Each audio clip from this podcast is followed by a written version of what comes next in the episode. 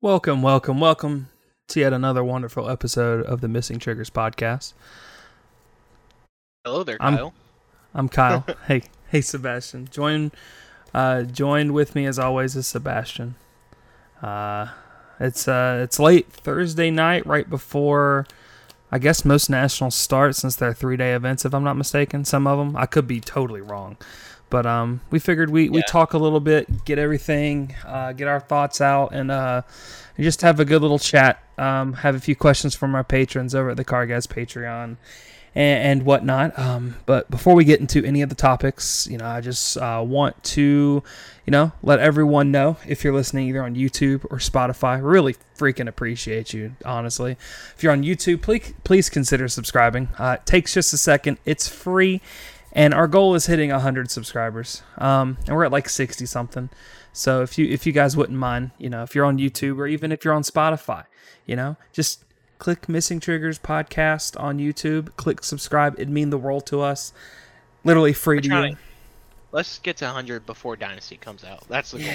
That's the goal. Hundred before Dynasty. Um, that'd be that'd be neat. Um, but yeah, it'd mean the world to us. And uh, and yeah, I mean, it's it seems also that our audience on Spotify is growing slightly, which which is pretty awesome too. That um, you know, we're just uploading on YouTube and then putting links out on Twitter for the Spotify stuff, and so it's it's pretty neat. It's pretty neat to see you know the incremental growth over time that we've uh, we've accumulated, even after our little hiatus for like six weeks. So, um, yeah, Sebastian, uh, how how have you been? I've I've been well. Um, the week in Fab for me has been kind of hit and miss. You know, um, beginning of the week I was feeling very confident and feeling like my list was juice and it was getting somewhere. And then the last couple days I've you know had some unfortunate matchups and you know a little bit of seeing the other side of variance on my opponent's end, and it's a good thing to have this happen to you. Um, I'm I'll just be honest, I'm testing Viserai and just it felt really good starting testing, and now it's kind of like 50-50 for me. So I feel that. how how's I it feel going that. for you? Um, Saturday night we tested a few games uh, with Viserai Dromai, and I think we came to a few conclusions about both decks. Um, and I know we've we've changed quite a few things with the Viserai deck, and I'm looking at a new Dromai list to see if we're, it that's worth testing. So. Um, I've been watching a lot, editing a lot, and then uh, working on a f- couple things on the back end as far as um, spoiler alert, uh, clothing brand that uh, that we have coming out very very soon. We're working on some designs for that and uh, a little marketing stuff. So um, that's that's always going to be a good time once we get that rolling. I can't wait for you guys to see what we have in store for uh, you know Flesh and Blood and all card games. So. Um, but I want to tell you something before we get into this because um, I know we have a list of stuff that we're you know we're going to talk about, but at the same time, I think this is very important for you to hear, and I also think this is very important for a lot of people to hear. Um, in all my testing throughout all my card game, my whole card game life, uh, I've always decided on a deck about a month before nationals, right? Mhm. And I've always had pretty decent testing all the way up until like the last week of the of before the tournament. And then that's Yeah. when that's when shit hits the fan, right? That's when you know your good matchups start seeming to be 50-50. Your uh, your 50-50 matchups, you're starting to see a lot of the sides of, I guess, variance, and um, you're getting blown out, and it's like you hit this block, and then you know I I kind of revert back to the the previous weeks of testing, and just refresh my memory on those, play for the next night, and then I stop testing altogether. I, I, I test for one more night, and then I stop testing. Um, Wow. And a lot of the times you're you don't know it but your mind needs your your brain needs a break and that it's it's just the world telling you to slow down for a second right And then and then going into nationals, I've had three separate nationals for ego where I've started off like 6-0, 7-0 or something like that. And then and then I lose three in a row or I lose the two in a row or I start off like 5-1 or 6-1 and then I lose two in a row and then miss out on day 2. But you know, I think in those cer- certain circumstances um, and and winning a lot of those matches in those tournaments, it showed to me that my testing w- was validated, right? Yeah. So no. when when you're going into a week or two before and you're starting to see a decline in your testing and an increase of saltiness when shit happens to you, just you know, take a step back, think about why you picked up the deck that you're playing and that you want to play and then and then just I guess go back to the basics with it. And if you go back to the basics with what you've t- been testing and try to figure out the conclusion you conclusions you came to and then rework back, you're gonna be you're gonna be good going forward. So yeah. um, you, I know you've been you've been having you know struggles where you're like fuck Viserai. I'm just I'm, Nathan. I'm playing Briar. Right, that happened last night. And so, and then today you're like, you know what? I'm just going to play what I'm comfortable with. And I think that's the point right there where you started working back. And I just want you to know that I think you're working in the right direction. And I think a lot of other people need to hear that too, where they don't need to second guess themselves. Because yeah, if you second guess yourself, just like us last year at Nationals, um, it's going to bite you in the ass for sure. And I definitely learned from that. And today I was going to be like, okay, well, I'm just going to start my road of grinding out 100 Briar games to be ready. And then as I'm playing the deck, I'm like, you know, uh, in my personal opinion, I think Briar is a very powerful deck. And I just feel like I hate playing any kind of strategy where you live and die by one or maybe like six cards in your 60 card deck. Right? To me, that's just like uh, oof without any little, tutors. Little, little fringe for sure. I get it exactly, and especially it. since you have to play so many mech cards in a Briar deck to, you know, get to that Channel Mount Heroic combo with all the Earth cards.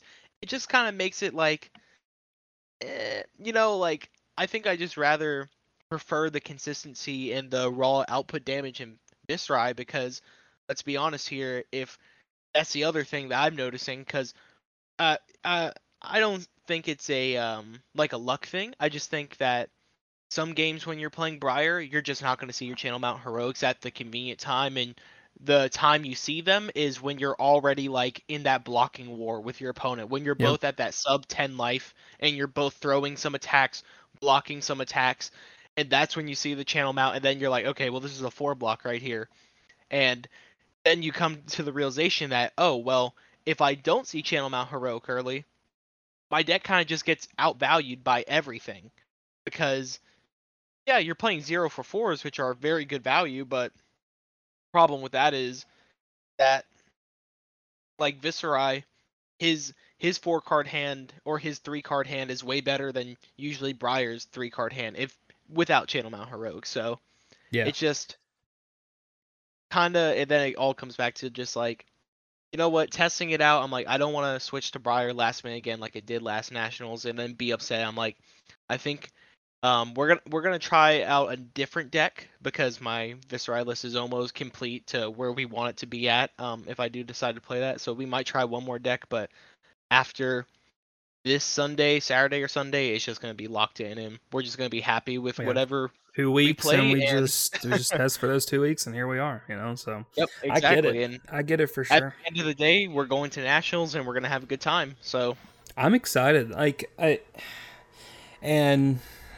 you know i haven't i haven't really played as much as i did in like during pro tour qualifier one season right like i think yeah. you and i i think we played seven days a week it felt like for for six weeks five weeks or so uh, just to try to qualify for Pro Tour. For I guess for we me in general, um, I think you we just qualified through Boomer. Hey, dude, and then and, you know, and then we got to Indy, and I looked at my my XP, and I said, you know, wow, I got to go to Indy. I really don't want to, but I got to go to Indy. And yeah. so I, I, so you and I both had the flu that weekend, and um, Lord have mercy on our souls, but that was probably the worst weekend ever. But somehow we got there, and like afterwards, like I felt so burnt out as far as I, I was just so tired, you know, and so um, getting back into the swing swing of things, just learning the game again in a weird way is uh is uh has been has been sort of the struggle.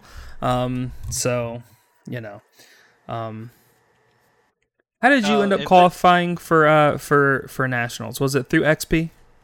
Yeah. So basically, I I did the hundred day XP. Um, okay. For global, I believe. So yeah, I just did the grind, played at a lot of ProQuest and everything. Um, missed out on, got a couple top eights, missed out, and just really just didn't get there. It's kind of unfortunate, but you know, I... what what I was gonna say to what you were saying is like the whole burnt out thing, and then after Pro Tour one for me, and that ProQuest season two, of course. Ever since then, it's just like finding a deck for me has been very difficult because I'm like, nothing plays the same as to what I what I want it to play. And, you know, probably the closest thing I would like in the game right now is probably Levia, but I'm you know, we're, we were never. Exactly. Yeah. That's probably the closest thing to what I would like playing, but right now it's uh, just like the second deck to that. I mean, pr- the first deck I like the most is Viserai at the moment. I feel like it's doing something that I feel comfortable with, and it's just. I mean, you've always been interested there. in a deck too, right? Like that's something yeah. that when when you took a break from Chane, you're like, I'm going to play Viserai, and you you you tinkered around with like the OTK Viserai deck, and then you know the aggro decks and stuff, and so it definitely suits your playstyle. It suits kind of what you look for, in, yeah. in in part to, you know. I played the play, OTK Viserai, and I got high rolled by a Prism. I'm just like, I'm never losing to Prism again. I'm because like my win rate with Chane versus Prism, like I think Pro Tour season and Pro, you know, PK, PTQ one season, Pro Tour, and PTQ uh, two season was like I lost zero games against Prism. Like it was actually insane. Um, I'm just like, man, I hate that deck so much. I don't want to ever lose to it again. And Viserai has a lot of spots actually where it can lose to Prism. Well, it did. So that's I why would, after it got banned, I'm like, oh, this is uh good. You know, I, I think that's one of the main reasons why I kind of just gave up when I qualified for Pro Tour um, in New Jersey was because they banned Skeleta, and that was the only deck I played other than one. I want to say I played one. I want to say I played one Pro Quest with Starvo just because yeah, everybody told me to. Yeah, one or two. I top eighted one and got high roll by Prism back to back. Um, but I, I put all my eggs in the Viserai basket, right? And I understand, like Nathan, when I like he's a very good teacher when it comes to playing, yeah. like learning a deck, especially with rune blades in general. Um, but Nathan put me through the ringer with that deck and went through like most become the Arcanite lines and kind of told me how to how when you want to block and when you want to do something when the perfect time is to like you know pop Skeleta and have to go at like 14 runechants and and kind of how to manage manage your game at that point and and I felt really really comfortable on Viserai and then they banned Skeleta and all it's it's everything went crashing down after that. I was like, I yeah. don't want to play because then I was I was stuck. I was like, I don't I don't really like I don't have the mental capacity to learn a new deck in three weeks. You know, so uh, it was two weeks. It, it, it was two like weeks, two exactly weeks. two weeks. I and believe I, it was thirteen days to be exact from the ban list. Brother, I'm gonna throw up just thinking about it. so I mean, I guess that's what I have to blame it on. But but yeah, so um, I don't even remember what you're talking about, but just you know, um, that's been our last, our last couple weeks in Fab. to say the yeah. least. Um, trying to get my brain back in it. This format, just play what you feel comfortable with. Even if you think that it might not be the best pick, I feel like you can just kind of navigate. Hey, maybe you know we were talking about this. Like maybe you pull a Pablo Pintor and you go 6-0 in draft, and you can lose three in CC, and then you're just like, oh, I'm chilling. yeah, you know? spike your first draft, and you're like, okay, Here we go. you know, so here we go. Exactly. I get it. I get it hundred percent. Um, this week in Fab also Fab news real quick.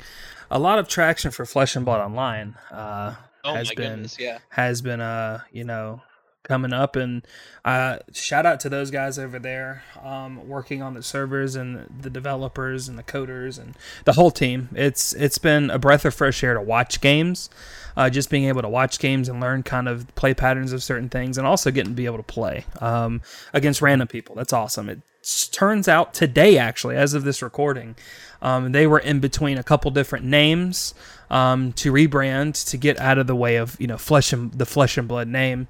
Uh, they had I think it was bladebreak.net or talishar.net, and they ended up going with talishar.net, which I think is pretty cool.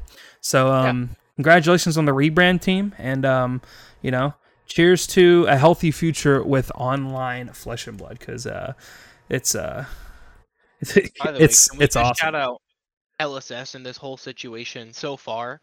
Um, they know Flesh and Blood Online or you know now now Talishar Online exist, and they haven't shut it down.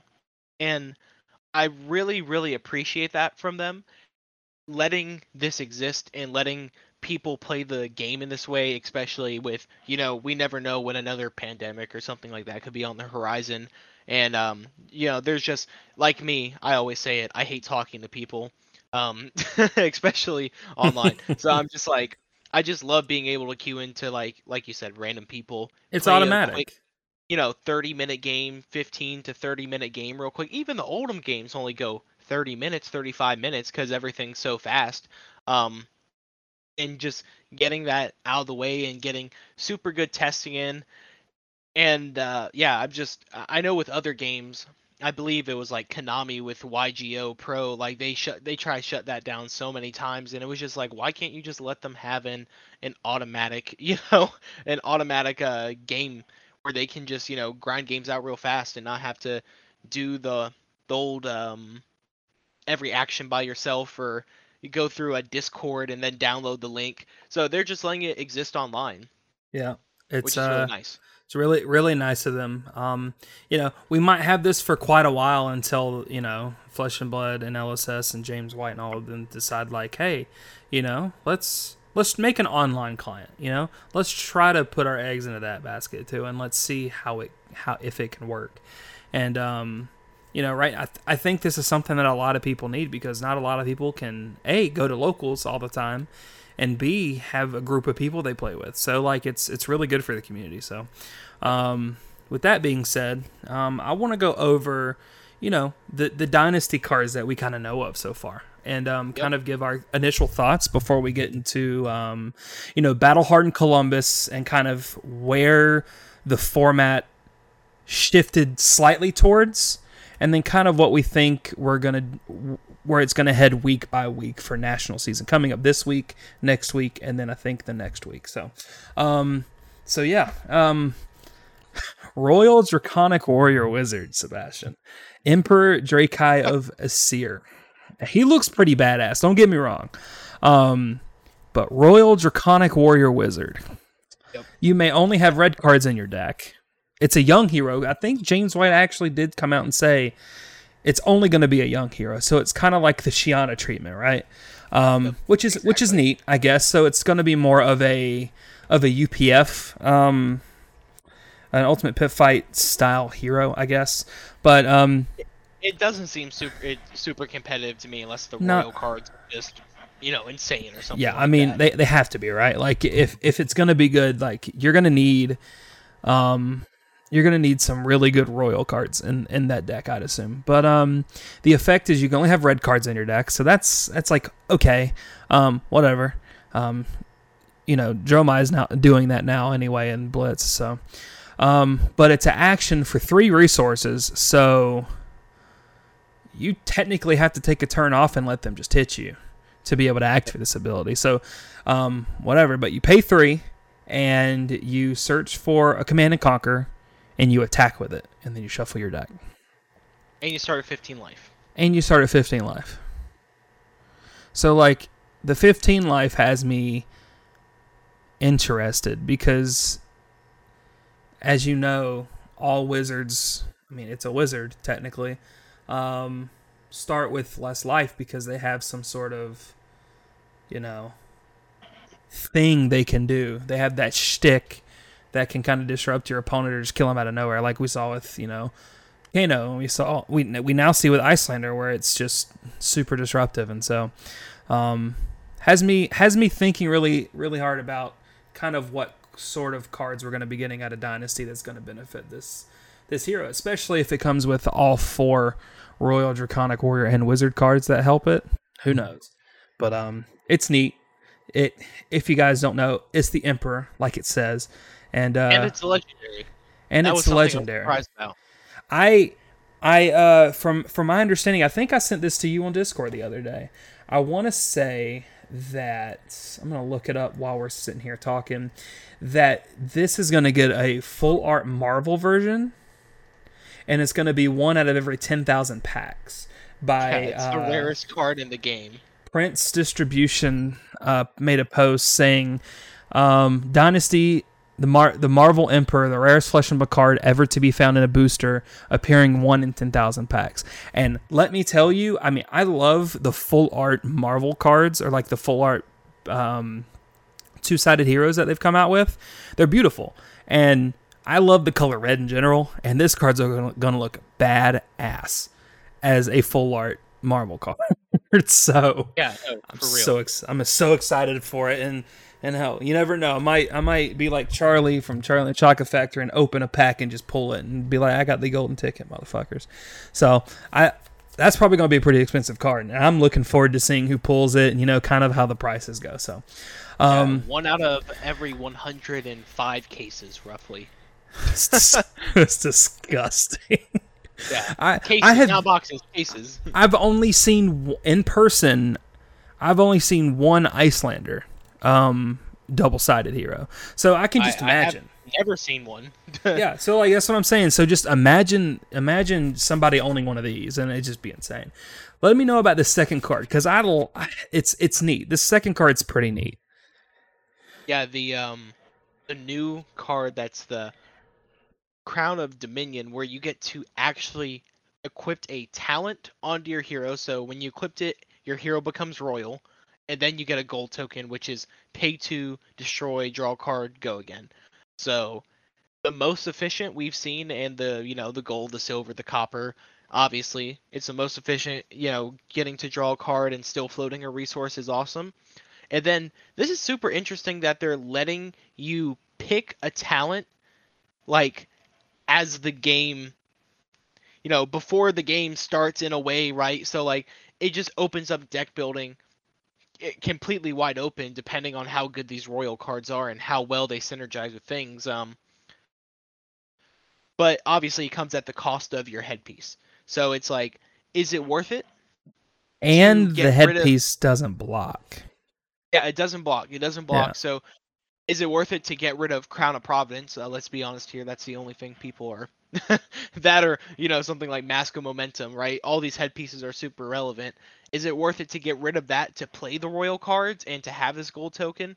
You know, yet to be seen. But I really hope that the royal cards are just not, you know, crazy busted. Like, yeah, we just made like two new zero for fours with Go again. So you know, if Briar's still alive, she can just play those. And then uh, there's um a non-attack action that just says plus four and Viserai can play. You know what I'm saying? Like, I just yeah. hope they're not super generic. Like, they don't print like a command and conquer level card, but it only comes with the downside of playing the royal talent in a way.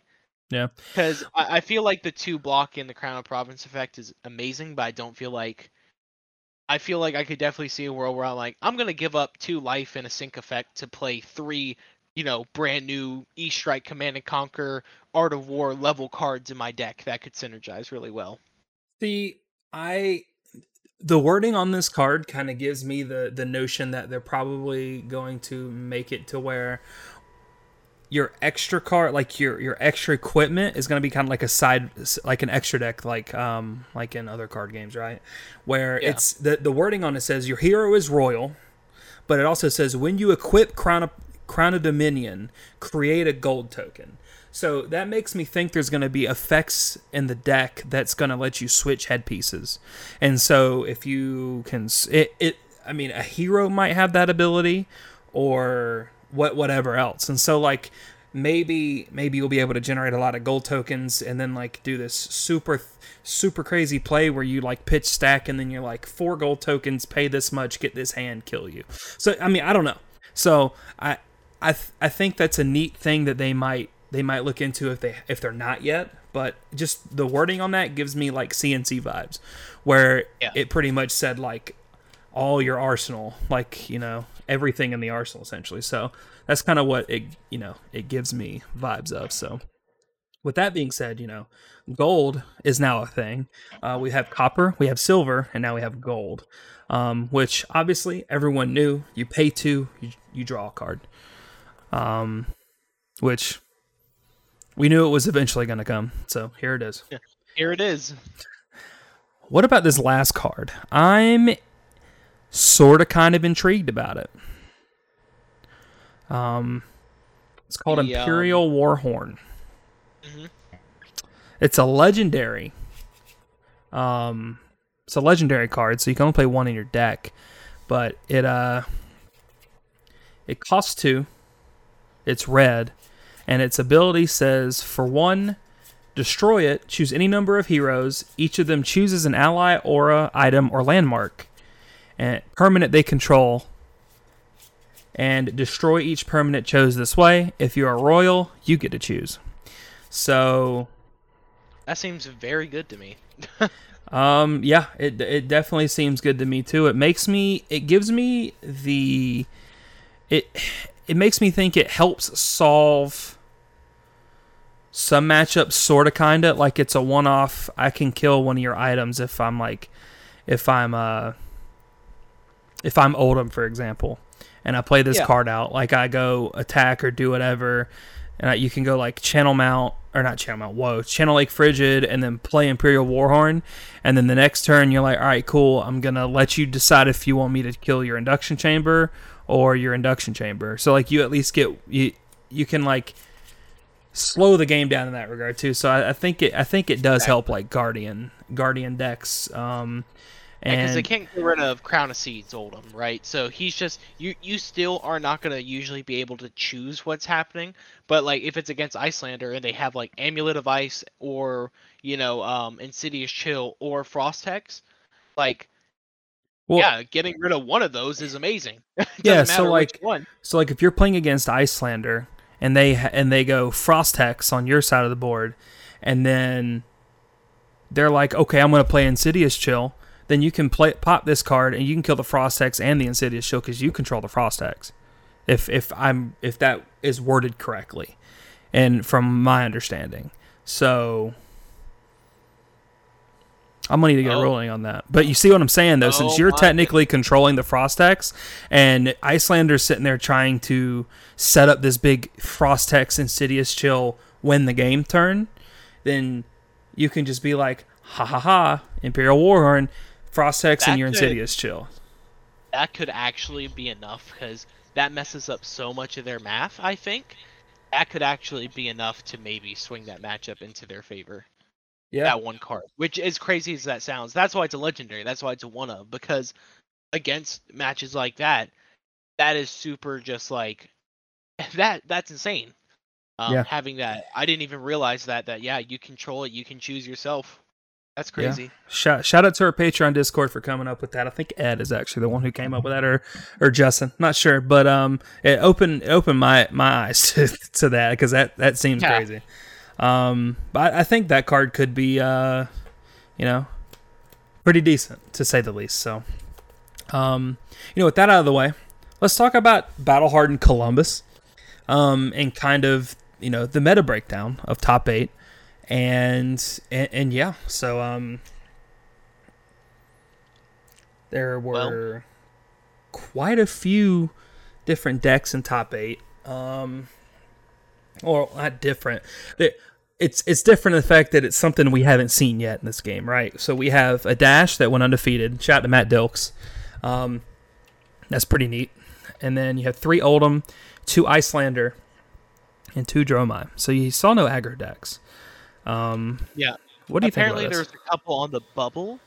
You know, with battle hardens, if you lose one round early or something like that, you know, you just get you get just thrown out of there. Just might as well. You're playing for six XP at that point. Um, Yep. what I make of it is this is expected. I expected this to happen, especially the first, like the literal first week.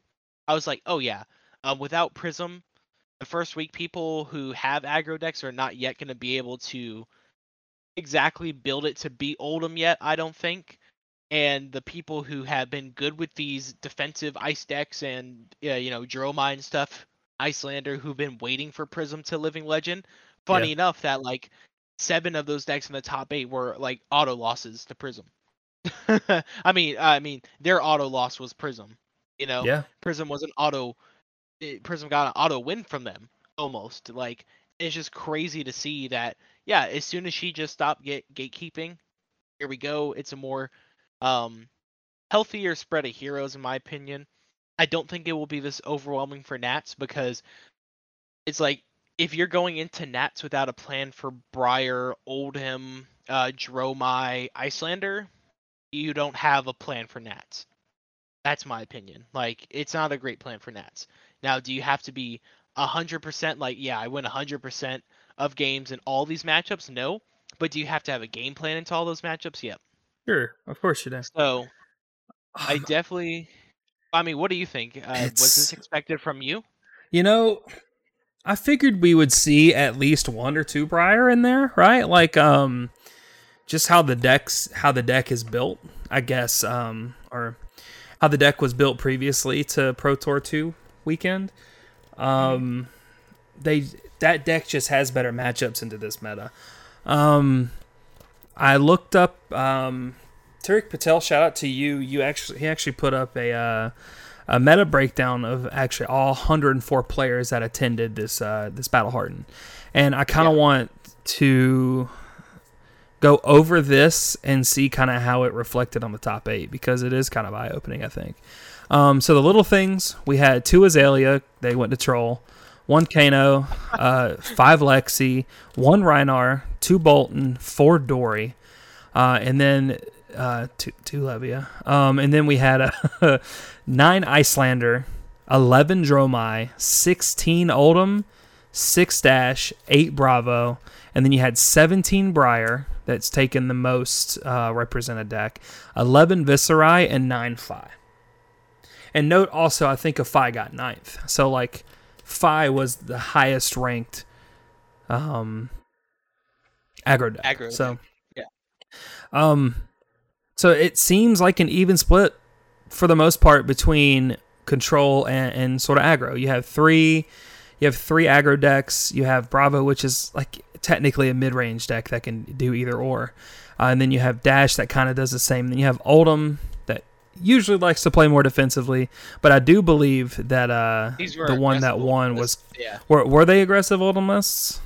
Yeah, he was playing like yellow Earth Lord, Earth Lore Surge, basically pummel on the front end. Um, all, Mm. I think he was playing red and blue pummel, so he was ready to beat down on the in the mirror match, I believe. And um, people trying to fatigue.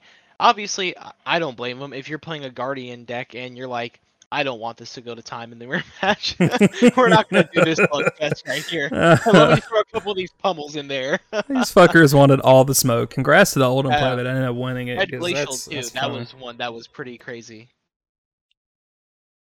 Red Glacial in there just to have that ten Red- dominate. Red glacial, bro. The, the cheese. um.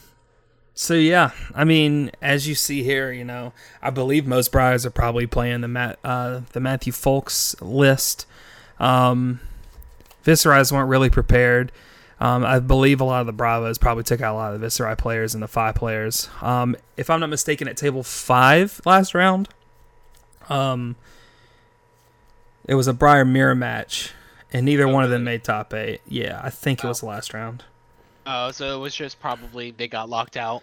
Yep, the yep, exactly. Um, so you know, seeing it, this is more of a mid-range format now that you you can look at it and kind of see how how it turned out. A lot of people took the mid-range aspect and said this is what this is what we think with Prism leaving, this is kind of how we think the format's going to go. And if you if you see three decks, Sebastian, three fucking decks Dromai, Iyslander, and Oldhim all made top eight because Prism left. If you think about this, Oh, yeah. right? All Yeah, three of these crazy. decks that Prism absolutely dumpstered on, all made top eight. Yep. So It's it's pretty insane. it it's a good th- i think it's also a good thing that prism got ll'd but also now a lot of people are going to be on the oldhim train and so we're going to hear a lot of complaints about oldhim more than likely so Uh, well, I think you have to be prepared to beat Oldhim. That's the thing. oh i Um, think he's the boogeyman now he has to be Yeah. right he can do Yeah, both he has the best of both worlds Exactly. He can play defensive when he needs to. He can play aggro when he needs to, and he can play aggro but defend on a turn where you're just presenting a little bit too much damage, and not playing like another aggro deck, because Yeah. you know in a, a regular aggro match you take 15 damage, sometimes 20 damage to have a 25, 26, 7 damage turn, right? But if Oldhim goes, okay, I'm gonna put out a 15 damage turn with a on hit effect, like make you discard a card or something like that, and then he blocks, you know, 15 of that or 20 of that damage from your huge turn, then you kind of just go, oh, I didn't really get full value like he did. Oh, I don't know how I feel about that. Hmm. So he's definitely playing the best of both worlds. Um, the funniest, sure. um, funniest sum up of this meta was I saw a meme on Twitter that like, you know, like when you scroll online, sometimes you get like a smile, and then sometimes you get like a huh, like a chuckle. This one actually just made me laugh out loud. It was um, it was it said aggro players after turn four or turn five. It was just three orangutans just hanging out on a couch, and they're like, one looks the other one, he's like, "We're win." those are my favorite memes those are my favorites Wait, wait, Oh, the game goes past turn five? What are you talking about? I've been playing this game since Monarch. I've never had a game go past turn five. oh that's rich that's second funny cycle. That's a second cycle, the man. fuck is a second cycle Yeah, My my deck just Um, milled itself over on turn eight. I don't know what's going on. Jeez. And and you're seeing also in this top eight the classic mid range deck of Dash, and it also went undefeated in Swiss. Um, I think You know uh, in in the right pilot's hands, I think that deck is very good. I do think so, but I don't know. See, my only problem with Dash is it kind of just has like no high roll mechanic in it at all, which makes me go like personally. At first, I was like, maybe I'll try Dash out, but then I'm like looking at the deck and I'm like, this this deck is just like the most. It's kind of like Brute. Brute kind of suffers the same thing, where it's just like this is just like the most like generically doing, you know, not a lot of crazy stuff deck ever. Feels just one very one dimensional.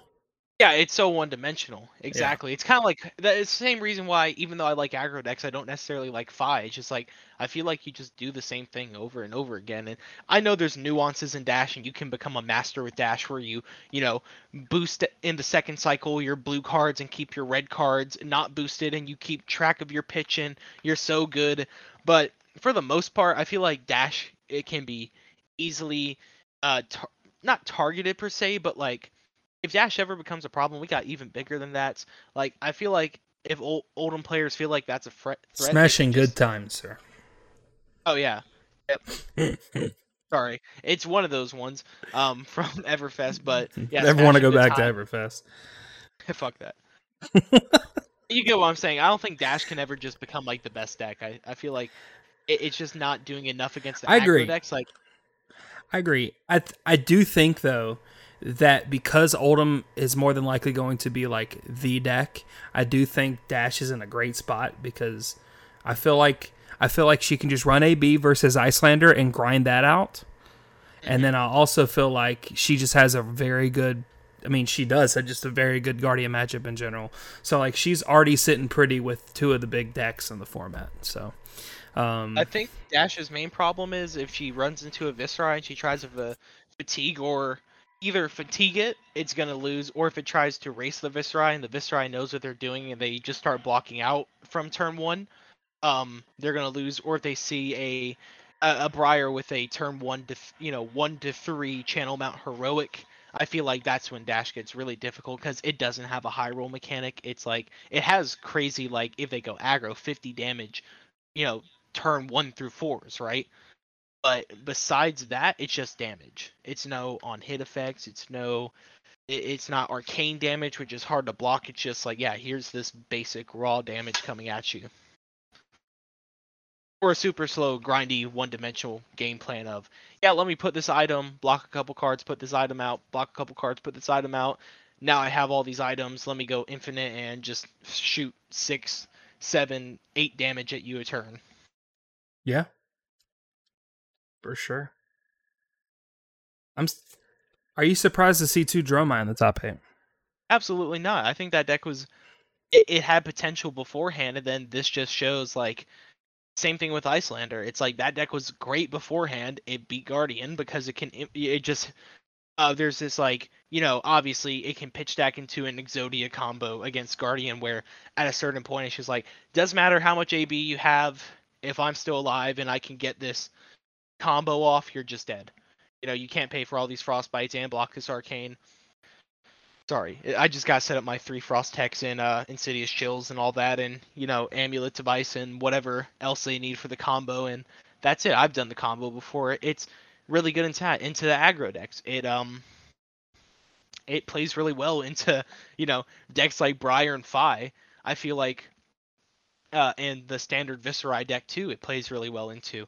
I feel like its probably biggest problem, if coming into this next meta, is if um Briar adapts a good that belittle Briar deck adapts a good game plan because belittle kind of you know.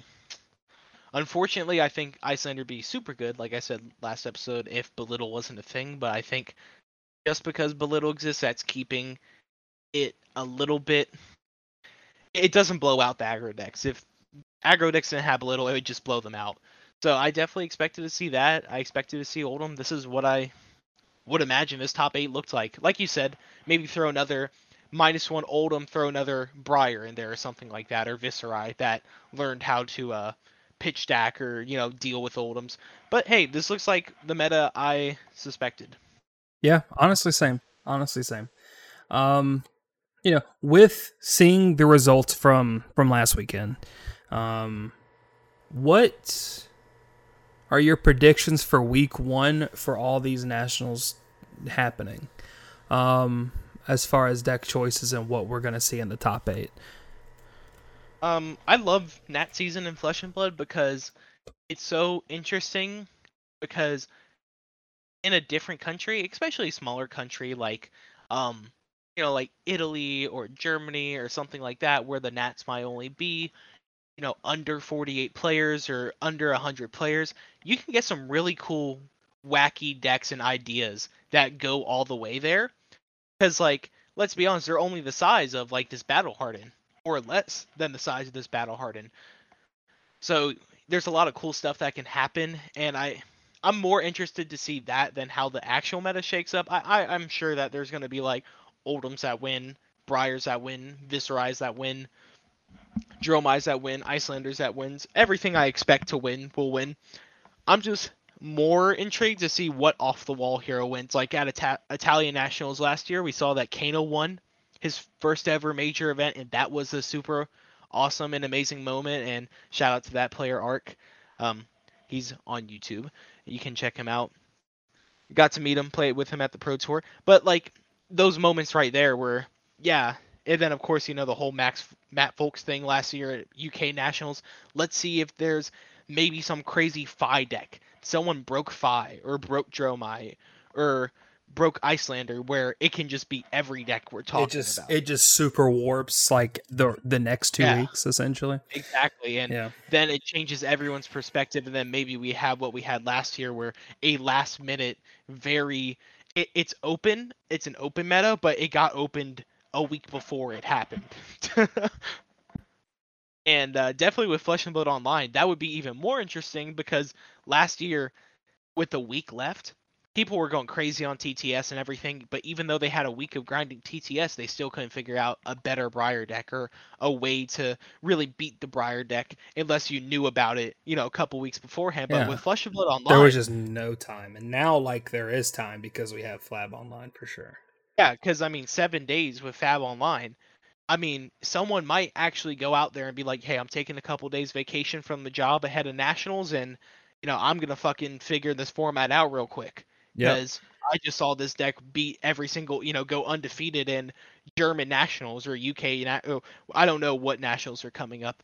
I know French nationals is coming up this weekend, but like, let's say there's some Fai deck that blows out everyone, and then people are like, "Wow, I have two weeks of Flesh and Blood online to test out this Fai deck," and then the meta becomes, "Wow, this Fai deck won. Now we have to test against it, figure out what beats that," and then it, it just, it just gets all it's a turned vicious upside cycle. down. It's a vicious Yeah. cycle for sure. Um, I do think you're going to see a lot of the Runeblade uh, Briar players going into week one try to target a lot of what we saw from Columbus, and then week two we're probably going to see probably what we see what we see right now for Columbus, and then week three we're going to see quite a bit of both. I think. Um, I think U.S. Nats for sure. I believe it's going to be probably a mix of both. I think Um, US Nats is gonna get warped somehow. There's gonna be one deck that just blows out one of these smaller nationals that people go, "Wow, I didn't know Dromai could do that." Belittle Dromai, be like, "I didn't know that could be a thing." for sure, you're going to have like one testing team that's just on one, and they're like, "We have the fucking deck," and then they come out and they all are like. like three of them are in the top eight, and you're like, "What?" And then, yeah, Especially in certain countries like the UK, you know, as we saw, like Shamir and then Matt Folks, like UK's got a lot of great players. Um, Poland, I mean, I think they've every single international event they've had a player in the finals or the top eight of the of the event. So that meta is probably definitely going to warp whatever comes out after it. Whenever that happens, I would have to look and see if that's going to happen before or after U.S. Nationals. But if it happens before, you know, the Poland meta is going to be strong yeah. because I mean, what three of them topped this Pro Tour that just happened? Well, very and good players five- over there in Poland for Yeah. sure. Exactly. So definitely interesting to see what happens. I agree. Um, do you? Is there anybody in? Obviously, since uh, we're in the U.S., um, is there any sort of lookout players um, that you're thinking about for for U.S. nationals that might have a have a uh, either a breakout tournament or that or is a mainstay that always is up the t- at the top that you think might have a chance of winning the U.S. nationals? Since Tarek is Um, actually not in U.S. nationals this year, if I'm not mistaken, he's actually going to be in Canada playing in that one. Yeah. Well, obviously, uh, you know, I kind of have that the Daylon Mac attitude where I'm just like, yeah, I want to count myself in, right? Like, I, I want to have that energy that I'm gonna win. Okay. Um, I'm all for it.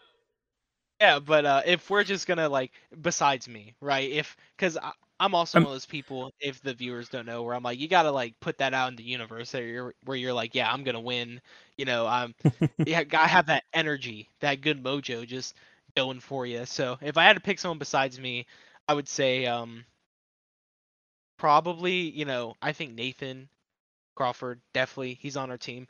He's one of the best players that we play against. I've seen somehow he always just has it, and then even when he doesn't have it, he just somehow you know will uh crown a providence into it or something like that. yeah, or you know take an off turn and then just you know just he plays so well. And um on Twitter today he posted like he got 10th at Indy, he uh 20th at Nationals last year.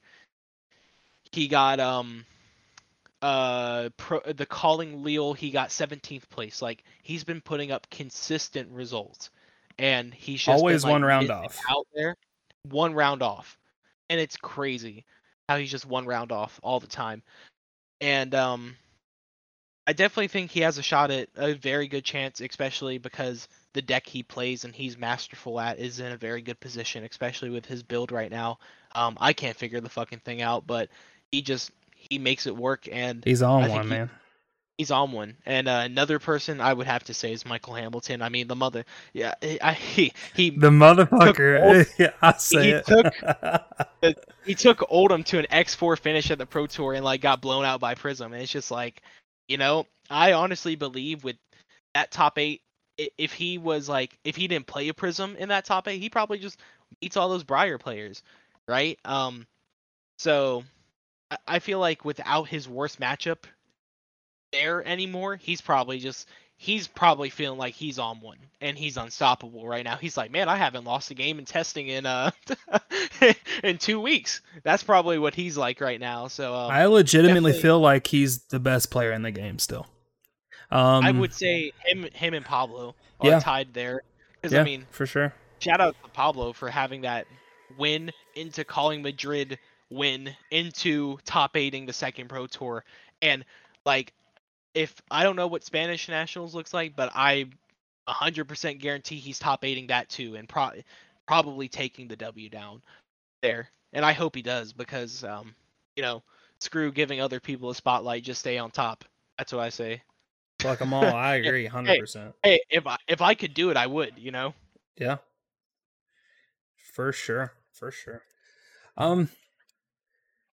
You know, we got a we got a couple questions uh, from our lovely patrons over at the Car Guys Patreon, and uh, one this first one's from Justin Evans. Shout out to you, Justin.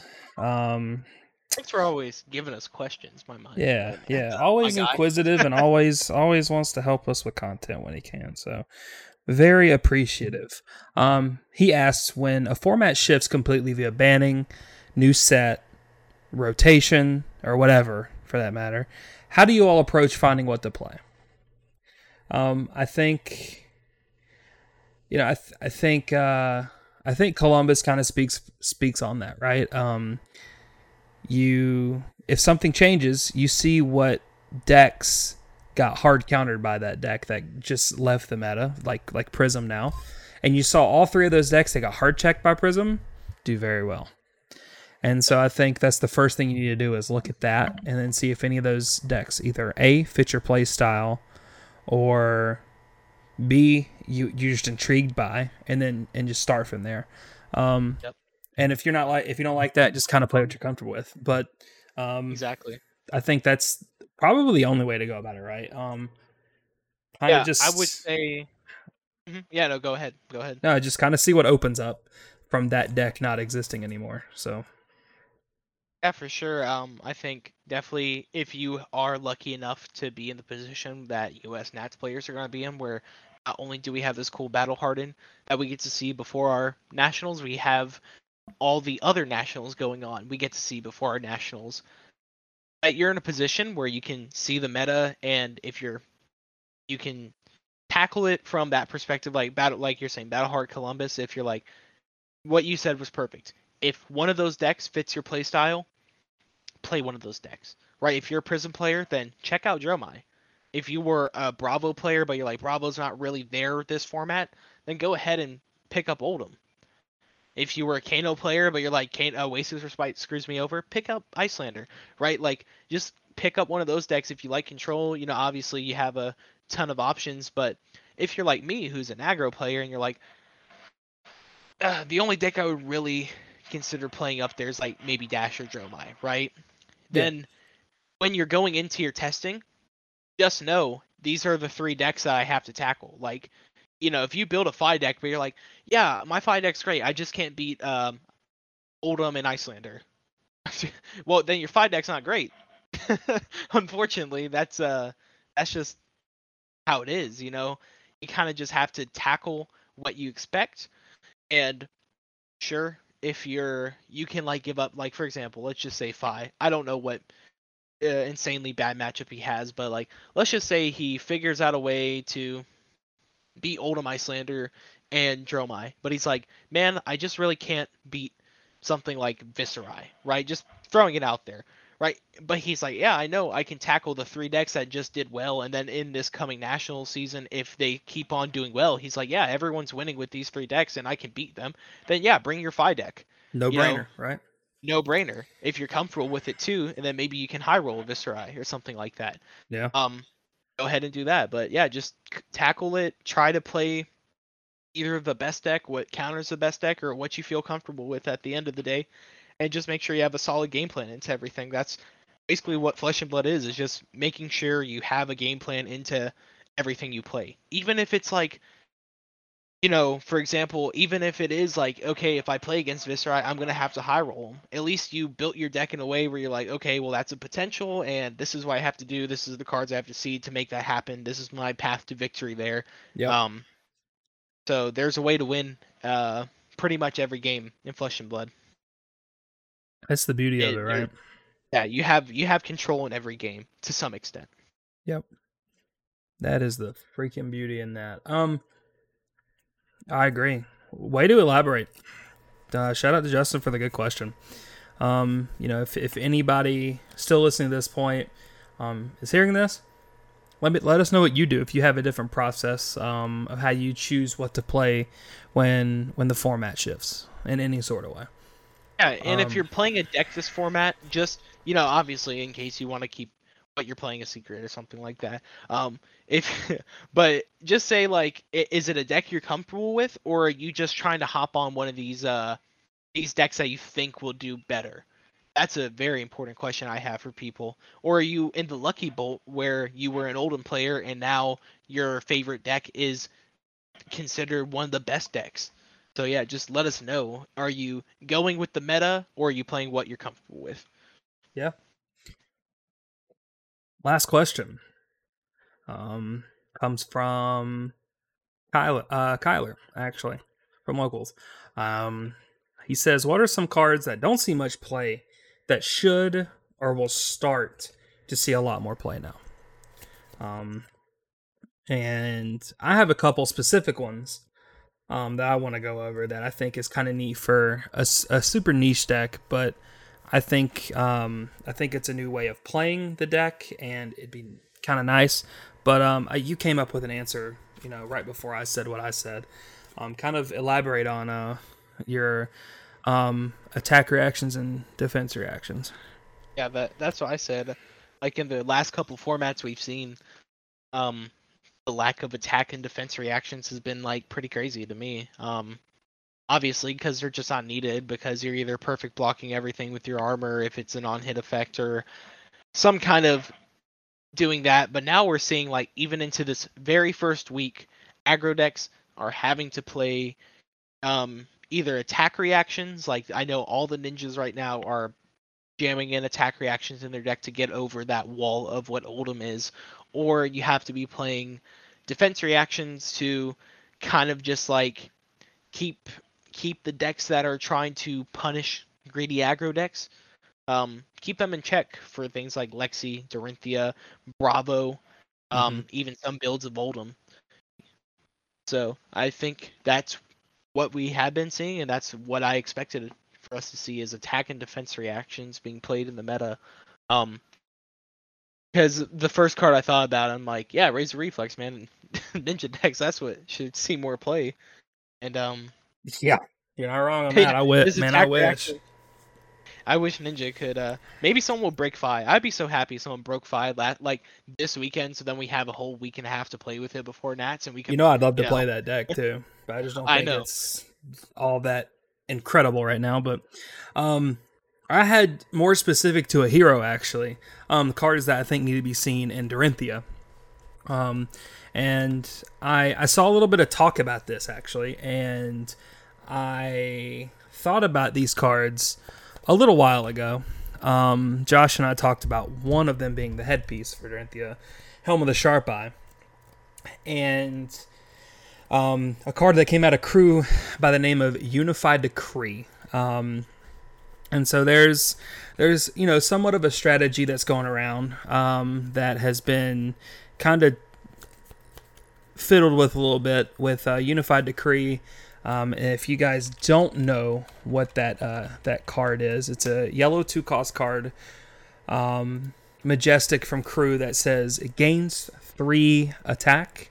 Uh, and then its reprise ability is look at the top card of your deck. If it's an attack action card, you may banish it if you do play at this combat chain. Um, and there are cards in your deck that let you look at the top of your deck, like uh, Struckle Foresight, for example. Um, so you kind of know what you know card you want to add to your hand versus what card you want to put back on top. and then that way you can kind of filter and look at your hand for what you want to put in your arsenal. You know, and there are other cards um, like I want to say it's Dusk Path Pilgrimage or Nature Nature's Path. Nature's Path Pilgrimage is a one cost action that says your your your weapon gains three. And if it hits, and you, if you have no cards in your arsenal, reveal the top card of your deck. If it's an action card, put it face down in your arsenal. So, um, it kind of gives off like the Sonata esque effect where you can kind of just like blind off the top um, with Nature's Path Pilgrimage, and if it hits, then you can look at your hand, look at the top card. If you know if it's an action, you put it there. Math should say if you build your deck correctly, the next card's going to be an um, attack reaction, right? So you could kind of get like cheeky with that, or um, or or yeah, like you can you're you being able to like opt. I think like you can also play like Eye of Ophidia in the deck, where you're always looking at the top cards. So you can kind of figure out exactly what's going on. So, um, I think I think Unified Decree and Helm of the Sharp Eye is um, a neat way that might give you the edge playing Dorinthea. So, be on the lookout for those. Yeah, for sure. But um, but yeah, uh, we've been going for quite a minute. I've been told that we lack on closing out a podcast. Do you have any final words before we get the hell out out of here? Oh no, here's where we lack. Um, just uh, advice if you're going into nationals meta. Like I said before, don't know what to play. Just play with your what you're comfortable with, and at the end of the day, even if your deck can't beat the, best decks, just sometimes you gotta chalk up a certain tournament, certain format. Like this ain't my format, this ain't my tournament. Take it to um, the chin. Be okay with that. Yeah, take it to the chin. Just be like, I'm gonna play. I'm gonna have fun and hang out with the boys. You know, so don't don't stress about card games. We're all here to have fun. I should take my own advice. You know, that's a that's a good way to close out close out the episode, Sebastian. Um, you know what isn't fun? Walking walking by someone and them smell like absolute fucking mold. Okay? Don't forget when for, you wake up real. in the morning before uh, nationals, before the calling Charlotte, before any of your nationals across the entire country. Uh, no, whoa, I said that really wrong. Around the entire world, um, brush your teeth. Make sure you're clean. Wash those pits and wipe your ass when you shit, because Lord knows you smelly people need it. And um, Lord have mercy. Lord have mercy. Um, if you're listening to this uh, and your nationals is literally this weekend, good luck to all of you guys. Um, have fun. Remember why you got into this game. It's a lot of freaking fun. So, um, with that being said, um, thank you for listening to episode 10 of the podcast. We appreciate you guys chilling with us for this long. If uh, if you're still with us, don't forget to subscribe to the YouTube channel. Thank you so much for listening. And uh, we'll see you guys next time. Have a good one. Peace. Do my.